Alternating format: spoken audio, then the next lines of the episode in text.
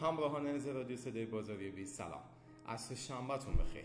امروز در خدمت جناب آقای محمد یاسر سعیدی مدیر منابع انسانی و عضو کمیته سرمایه سازمانی تدوین برنامه پنجم شهر تهران هستیم. موضوع مدیریت منابع انسانی در شرایط بحران کوچکسازی سخت اما ضروره. در ادامه با ما همراه باشید.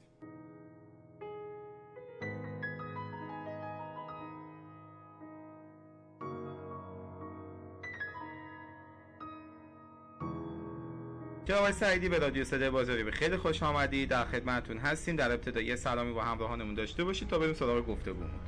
عرض سلام و ادب احترام دارم خدمت شما جناب قاسمی و عرض سلام خدمت شنوندگان محترم صدای بازاریابی. خواهش در خدمتتون هستم. بفرمایید. سپاسگزارم. جناب آقای سعیدی حال سازمانمون زیاد خوب نیست چون وضعیت اقتصادیمون زیاد قشنگ نیست و می‌خوام بپرسم که الان سازمانمون توی دوره افتادن که بین دو گزینه تعدیل کردن و تعدیل نکردن موندن کاهش هزینه ها کلا چیکار باید کنن؟ عرض می‌کنم خدمتتون که ما نمی‌تونیم بحران رو در هزاره سوم از سازمانهامون جدا کنیم. که شرایطی که جوامع و سازمان ها به سمت صنعتی شدن رفتن ارتباطات زیاد شده و در واقع سازمان های تولیدی و اجتماعی ما بزرگ شدن بحران های واقعیت جدایی ناپذیری از ماهیت درونی سازمان ها هستند. بحران عوامل مختلفی دارن مثل تحریم داخلی خارجی عدم ثبات قیمت ارز نامتعادل بودن بازار مصرف افزایش هزینه های تولید و چالش های تامین توی این شرایط معمولا اولین واحدی که درگیر میشه توی بحران واحد منابع انسانیه. بیشتر صدمات رو شاید واحد منابع انسانی متحمل بشه و از اینجا نقش واحد منابع انسانی یک نقش بسیار مهم و پررنگی خواهد بود. اگر اجازه بدید شما من یک اشاره کوتاهی بکنم به تغییراتی که توی منابع انسانی توی سالیان اخیر اتفاق افتاده. ما تو سال 1930 که اولین واحدهای منابع انسانی شکل گرفت بیشتر واحدها دنبال روابط صنعتی در سازمان ها بودند. خیلی واحد منابع انسانی اون شکل شمایل نداشت که به صورت امروزی بخواد معنی پیدا کنه. مرور بعد در جنگ جهانی دوم ابزارها و آزمونهایی به کار گرفته شد که بتونن سربازها رو در واحدهای مناسب به کار بگیرن. بعد از اون یواش یواش واحدهای پرسنلی دنبال انجام کارهای قانونی و کارهای اداری بودن. تو سال 1980 دهه 80 اتفاقهای دیگه افتاد. در واقع سیستم های منابع انسانی به سمتی رفتن که کارهای فراتر از بحث اداری بخوان انجام بدن. دهه 1990 بود که اتفاقات بسیار جالبی افتاد. آقای اردیش اولین بار سال 1997 بود کتاب قهرمانان منابع انسانی تعبیر بسیار جالبی رو به عنوان برای مدیران متولیان منابع انسانی به کار برد. به عنوان تعبیر شریک استراتژیک برای متولیان منابع انسانی. شاید اونجا بود که احساس شد که مدیران و متولیان منابع انسانی یک نقش بسیار مهمی رو در سازمان دارن اونجا دیگه نقش مترسک بودن از واحد منابع انسانی دیگه جدا شد. یعنی واحد منابع انسانی یک نقش مترسکی و یک نقش ترسان و در واقع فراری دهنده پرسنل نباید باشه. از اینجا به بعد بود که سفر تعالی منابع انسانی از حوزه های سنتی و اداری به زمینه های تحول آفرین و اثربخش شروع شد. حالا می‌رسیم به سالهای اخیر. تو سالهای اخیر ما تقریبا در تمام دنیا بحران های بسیار زیادی رو مشاهده کردیم و دیدیم. این بحران ها وقتی اتفاق میفته سازمان ها درگیرش میشن. خب میان دنبال کاهش هزینه. اولین واحد هایی که سراغش میرن واحد منابع انسانی. شروع می‌کنن به کاهش هزینه تو واحد منابع انسانی. که این کاهش هزینه می‌تونه کاهش حقوق دستمزد باشه کاهش هزینه آموزش باشه کاهش پاداش باشه و در نهایت تعدیل که شاید سختترین کاری باشه که یک مدیر منابع انسانی می‌خواد اینو دنبال بکنه. بعد اون وقت آقای سعیدی ما یه بحثی داریم که اینکه حالا سازمان ها بین هزینه هاشون بین کاهش هزینه های تولیدشون بین افزایش فروششون چرا سریع میرن سراغ بحث این که بخوان تعدیل نیرو انجام بدن یا از نیروهاشون بخوان بیش از اون چیزی که در توانشون هست بخوان ازشون کار بگیرن؟ یعنی اولین گزینه شاید این نباشه. ولی اینجوری انگار خودشون ناچار می‌دونن که باید این کارو کنن. فکر می‌کنن خیلی قدم محکم و استواری برداشتن برای مقابله کردن با بحران اقتصادی. این تفکر از کجا دقیقا به وجود اومده؟ ببینید واحد منابع انسانی معمولا توی سازمان های ما به عنوان یک واحد هزینه زا حساب میشه. یعنی اصلا نیروی انسانی یک واحد هزینه زا هستش. ما هنوز نتونستیم نقش منابع انسانی رو به عنوان یک نقش استراتژی تو سازمان های خودمون جا بندازیم. چون این نپذیرفتیم؟ خیلی سریع سراغ اولین واحدی که می‌تونیم خیلی سریع تعطیلش بکنیم یعنی سراغش بریم و کاهش هزینه برش داشته باشیم واحدهای منابع انسانی واحد منابع انسانی کل پرسنلش سازمان هستش. در واقع در دسترس بودن و راحت تر بودن و نوع نگاه مدیران سازمان های ما به منابع انسانی هستش که احساس می‌کنن شاید منابع انسانی سازمان یک واحدی هستش که فقط هزینه رو ایجاد می‌کنه. مثلا اگر این واحد بگه 10 تا پرسنل 5 تا پرسنل داشته باشه بهتره. ولی کسی دنبال این نرفته بگی خب اگر این 10 تا پرسنل الان هست چرا این 10 تا پرسنل تو سازمان هست؟ یعنی اینو هیچ وقت بررسی نمی‌کنن تو سازمان. بالاخره یک زمانی یه اشتباهی ما تو سازمان کردیم دیگه. یا فرد رو اشتباه استخدام کردیم یا ساختار سازمانی رو اشتباه دیدیم. اگر همه اینا درست بوده پس الان چرا میریم سراغ تعدیل این مشکل کار و ایراد اصلی کار به نظر من از اونجایی برمیگرده که توی استخدام آموزش و ارتقا در زمانی که ما بحران نداشتیم. در زمانی که ما شرایط خیلی خوبی داشتیم. پول خوبی تو سازمانمون بوده.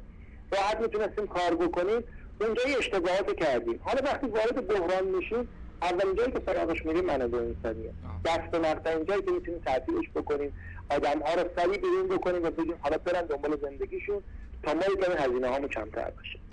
درسته. و اون بحثی که بچه شما اشاره کردید که رو بحث استخدام هستش که چون می‌دونن روند استخدامیشون یک روند استانداردی نبوده پس در نتیجه وقتی تو با بحرانی هم مواجه میشن اولین گزینه همون بحث برمیگرده به همون استخدام نیروهایی که خودشون خبر دارن چه کسایی استخدام کردن. دقیقا همینطوری هستش. و بعد میگه و از این طرف رشد افراد رشد منابع انسانی چی؟ آیا اون فردی که ما می‌دونیم که شاید مثلا درست استخدام نشده اما از طرفی داریم می‌بینیم که اون فرد خودش تو سازمان رشد داده و با این دوگانگی ها مواجه میشیم که استخدامش شاید اون موقع نیازی نبوده اما الان رشد داشته و در مقابل دو تا انتخاب قرار می‌گیرن. می‌خوام بپرسم که باز هم اون فردی که درست استخدام نشده مورد تعدیل قرار خواهد گرفت. ببینید که فرآیند استخدام درست انجام نشده به معنای این فقط نیستش که آدم رو درست استخدام نکردیم. ما برنامه‌ریزی HR planning برای سازمانمون نداشتیم. نمی‌دونستیم چقدر نیاز داریم برای حوزه منابع انسانیمون چه تعداد آدم باید استخدام بکنیم. آدم ها رو آوردیم ممکنه بتونن آدم های بسیار توانمندی رو استخدام کرده باشیم و درست هم استخدام کرده باشیم. یعنی آدم های مستعد آدم های مورد نیاز ما ولی این بر اساس نیاز در واقع سازمانی ما نبوده. ما یه برنامه‌ریزی منابع انسانی نداشتیم که بدونیم در سال مثلا فرض کنیم ایران چقدر نیروی انسانی احتیاج داریم. همینجوری اومده واحد منابع انسانی یا به دستور مدیر ارشد و مجموعه یا بر اساس حالا ارتباطاتی که بوده افراد رو جذب سازمان می‌کنن جذب شرکت ها می‌کنن بعد موقع منابع مالی فراوان هستش امکان پرداخت حقوق پاداش و مسائل دیگه هستش. حتی برای آموزش هزینه های سنگینی رو انجام میدن. ولی وقتی بحران می‌خورن می‌بینن که یه اشتباهاتی انجام شده. یعنی هزینه ها رو که میان حساب می‌کنن می‌بینن یه دفعه هزینه های مثلا نیروی انسانی در یه سازمان به بیش از 50 درصد می‌رسه. این استخدام نادرست فقط منظورم این نیستش که آدم ها نادرست استخدام شده باشن. برنامه ریزی نادرست منابع انسانی وجود داشته. درسته. و به نظر شما چند درصد شرکت های ما انقدر سیستماتیک به فرآیند استخدام نگاه می‌کنن و بر اساس زمان حالشون و اون با دید کوتاه مدت پیش نمیرن؟ چقدر بلند مدتیم؟ من الان درصدی رو نمی‌تونم خدمتتون بگم چون محتاج به کار تحقیقاتی دارم عرض می‌کنم خدمتتون که بگم چند درصد. ولی خوشبختانه می‌تونم بگم نگاه ها تو سازمان ما در حال تغییر هستش. یعنی حتی بخش دولتی ما هم نگاهش تغییر کرده و به این سمت رفته که اگر اشتباهی رو در زمان استخدام انجام بده قطعا دچار مشکلات خواهد شد.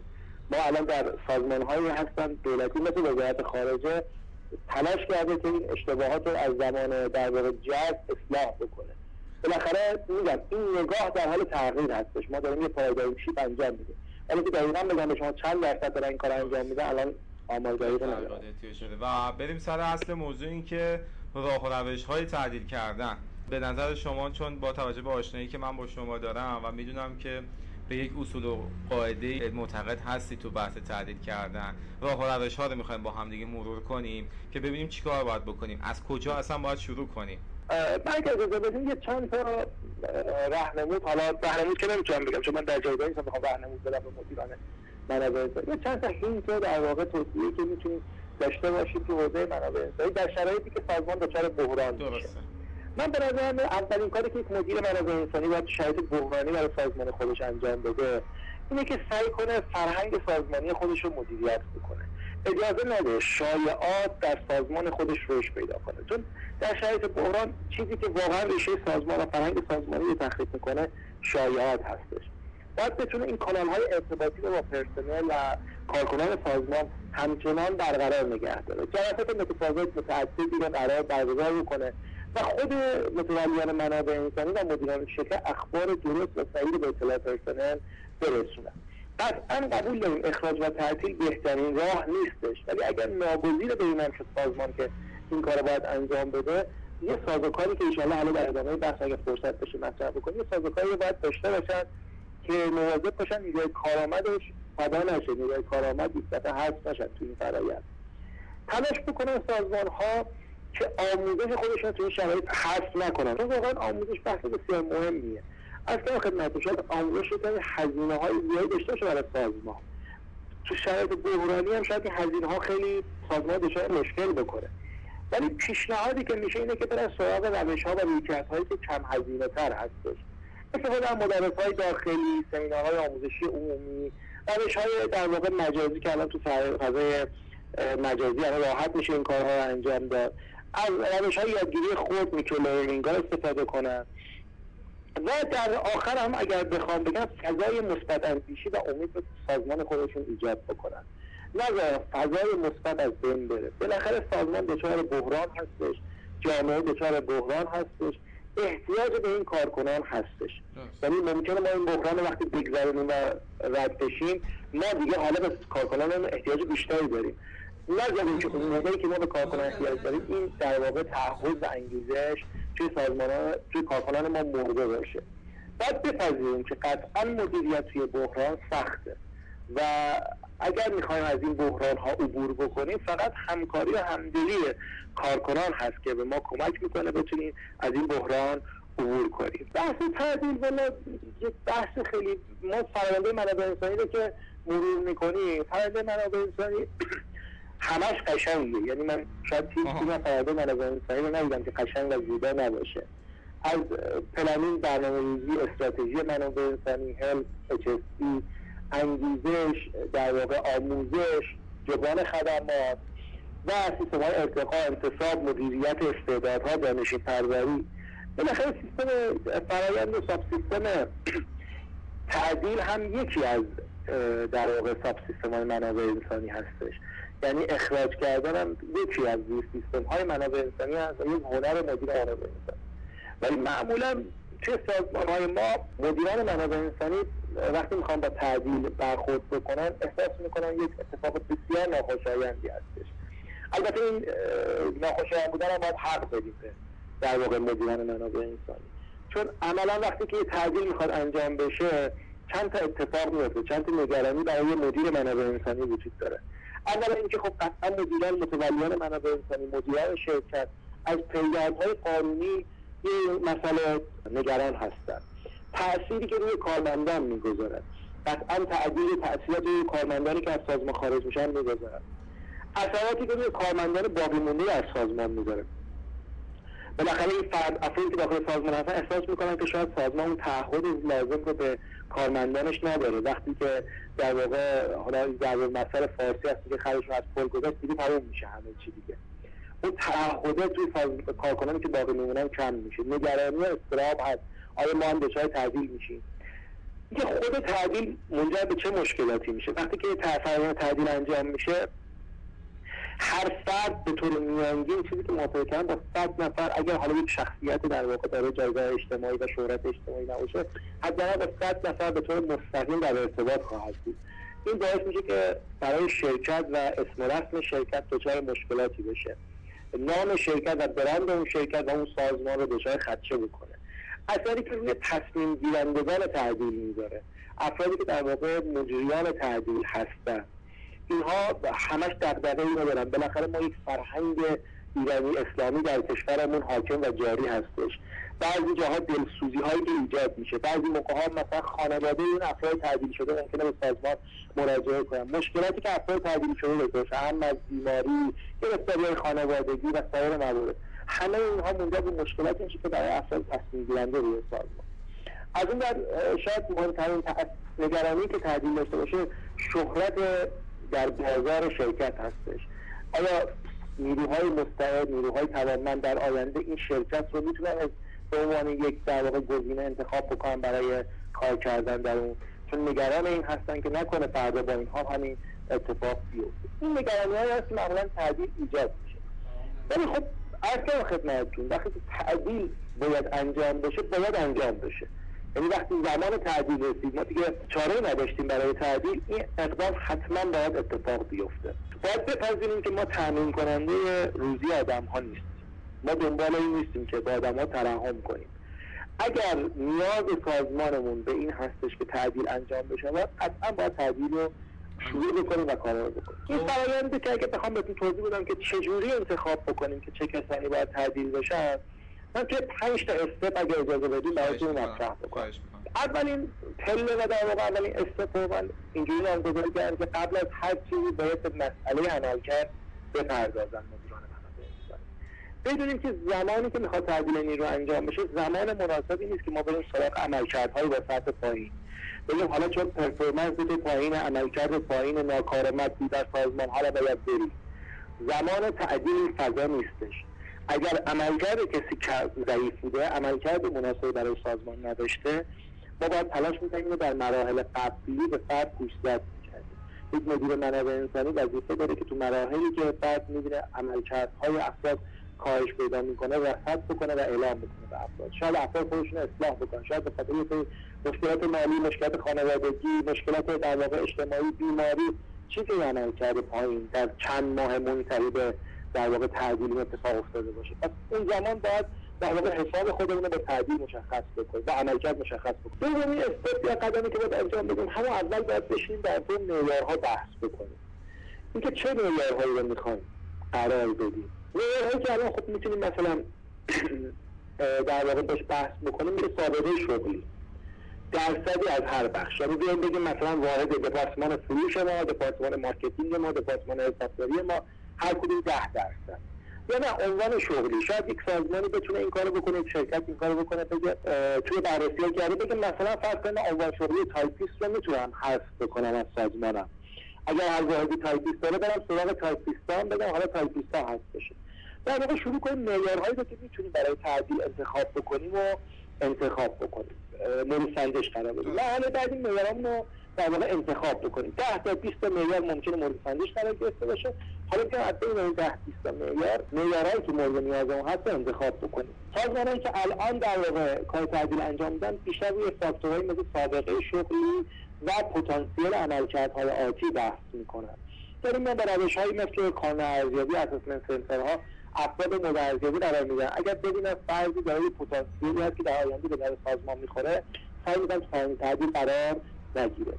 مرحله چهارم اینه که هر فاکتور رو دقیقا مورد سنجش قرار بده.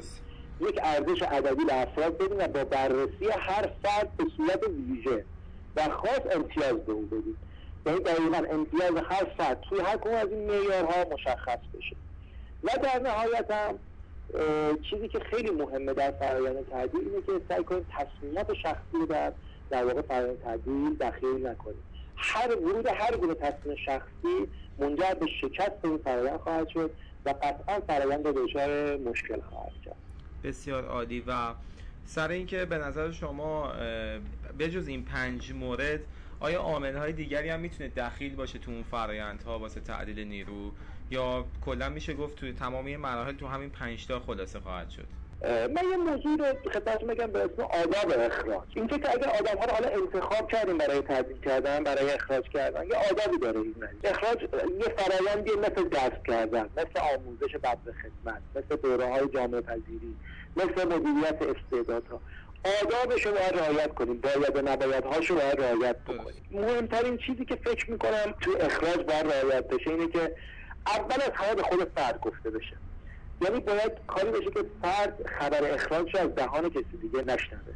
حتما مستقیم باید به خود فرد گفته بشه سعی کنیم از شایعه در سازمان جلوگیری کنیم. شایعه کشنده تر از خبر اصلی هستش. وقتی که شایعه میفته همه نگران میشن همه دچار بحران میشن. همون اول امر خیلی شفاف و صریح با پرسنل در خصوص صحبت بشه. اینکه چه زمانی باید تعدیل رو انجام بدیم خودش بحث داره. ما تو فرهنگمون شاید روز تعطیلی بعد تعطیلی قبل تعطیلی اینها مهم باشه برامون. مثلا معمولا قراردادهای ما در پایان سال هستش. به خاطر مسائل قانونی در پایان سال باید این تعدیل انجام بشه. شاید مثلا بگیم خب به خاطر ایام تعطیلات نوروز بهتر بعد تعطیلات نوروز باید انجام بشه. از سمت دیگه ممکنه ایام تعطیلات نوروز فرصت تعدیل کردن رو از ما بگیره. برای همین هر زمانی که احساس کردیم که روزشه و وقتشه همون موقع انجام نامه نگاری نکنیم توی تعدیل یعنی به نامه به فرد اطلاق نکنیم. فرد رو صدا بکنیم قشنگ باهاش صحبت بکنیم. دلایل تعدیل بهش بگیم و بهش امید بدیم. امید بدیم که بگیم در آینده امکان دوباره به کارگیری شما در سازمان هستش. مرحله بعدی اینه که زمان تعدیل یه فرصت بسیار خوبیه. فرصت بسیار طلایی هستش. فرد رو راهنمایی کنیم. اگر مطمئن هستیم یه رفتارش اگه تغییر بده. یا یه فن و مهارت جدید رو کسب بکنه می‌تونه در آینده از اون فن و مهارت استفاده بکنه. حتما بهش توصیه می‌کنیم که دنبال این فن و مهارت بره. اگر می‌تونیم براش فرصت شغلی رو براش پیگیری کنیم حتما فرصت شغلی در سازمان دیگه براش پیگیری کنیم و بهش معرفی کنیم. آخرین مطلب که خیلی مهمه پیگیری کنید فرد رو. یعنی باید یک مدیر منابع انسانی مرتب با فرد در ارتباط باشه. این تا سه ماه در واقع این اولوته و علاقه که نسبت به سازمان داشته هنوز نتونسته فراموش بکنه. باید سعی بکنیم این علاقه کم کم قطع بشه. تلفن بزنم به فردی که تعدیل شده ازش حال باش حال احوال کار. قطعا این عصبانیه قطعا این ناراحت هستش قطعا نگران هستش. بالاخره مشکلات مالی داره. به نظر من حداقل تا سه ماه باید یک پشتیبانی معنوی حداقل از فرد داشته باشیم. اگر بتونه سازمان پشتیبانی مالی هم بکنه که خیلی خوب هستش و پکیج های مالی حمایتی حالا در حد خیلی محدود. تا یک دو سه ماه اول که فرد در واقع دچار یک شوک روانی میشه از فرد داشته باشه به نظر میاد خیلی کمک می‌کنه به فرد که خودش رو در واقع بازم بازآفرینی می‌کنه. و امیدوارم که سازمان هایی که دارن این مصاحبه ما رو گوش می‌کنن نسبت به این راهنمودهایی که حالا گفتین توصیه و نکات بود رعایت کنن. جناب سعیدی فکر کنم واسه بخش اولمون و قسمت اول مرحله کاری که خواهیم با هم دیگه پیش ببریم و اون بحث منابع انسانی هست می‌دونم به چند تا مصاحبه احتیاج خیلی بیشتر از این مطالب. و تو این بخش ما تا اینجا که اومدیم نگه میداریم. تا برای هفته های آینده دوباره در خدمتتون باشیم و بخوایم این بحث رو ادامه بدیم. می‌دونم که هر کدوم از اون پنج مرحله که فرمودید هر کدومش جزئیات بسیار زیادی داره. با امیدوارم تو برنامه های بعدیمون بتونیم در خدمتتون باشیم. خیلی خوشحال شدم از همکلامی نکته آخری اگه دارید با شنوندگان رادیو صدای بازاریابی بفرمایید. عرض خاصی نیستش فقط ببینید انسانی یک واحد بسیار مهم و کلیدی از نقش بسیار مهمی رو در سازمان داره. من به عنوان حسن ختام کار که اشاره در یکی از مباحثی اگر فرصت بود در خدمتتون بودم اشاره می‌کنم به اون چهار نقشی که آقای اردیش برای منابع انسانی ذکر می‌کنه. در واقع یک واحد منابع انسانی در این سالها فقط یک واحد اداری نیست. یک شریک استراتژیک و قهرمان تغییر در سازمان هستش. واحد منابع انسانی حامی کار کنن باید باشه.